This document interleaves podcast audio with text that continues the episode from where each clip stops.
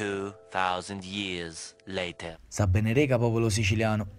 Resta bloccata la situazione della Sicem, l'azienda di costruzione e montaggi che travaglia in talentotto della raffineria Milazzo e non si vede nuda speranza per lo pagamento richiesto che aspetta le travagliature. La pensata che era la raffineria a continuare, come avevano addomannato giorno a narrele sindacati Satao, Chisso perché l'azienda non concede la delica all'annosse lo petrolio per poter pagare la rete degli dipendenti. A Menzi, gli operai aspettano 5 mesi di stipendio. In tale mese di frevaro non successe niente, pure troppo le pressioni di travagliatura.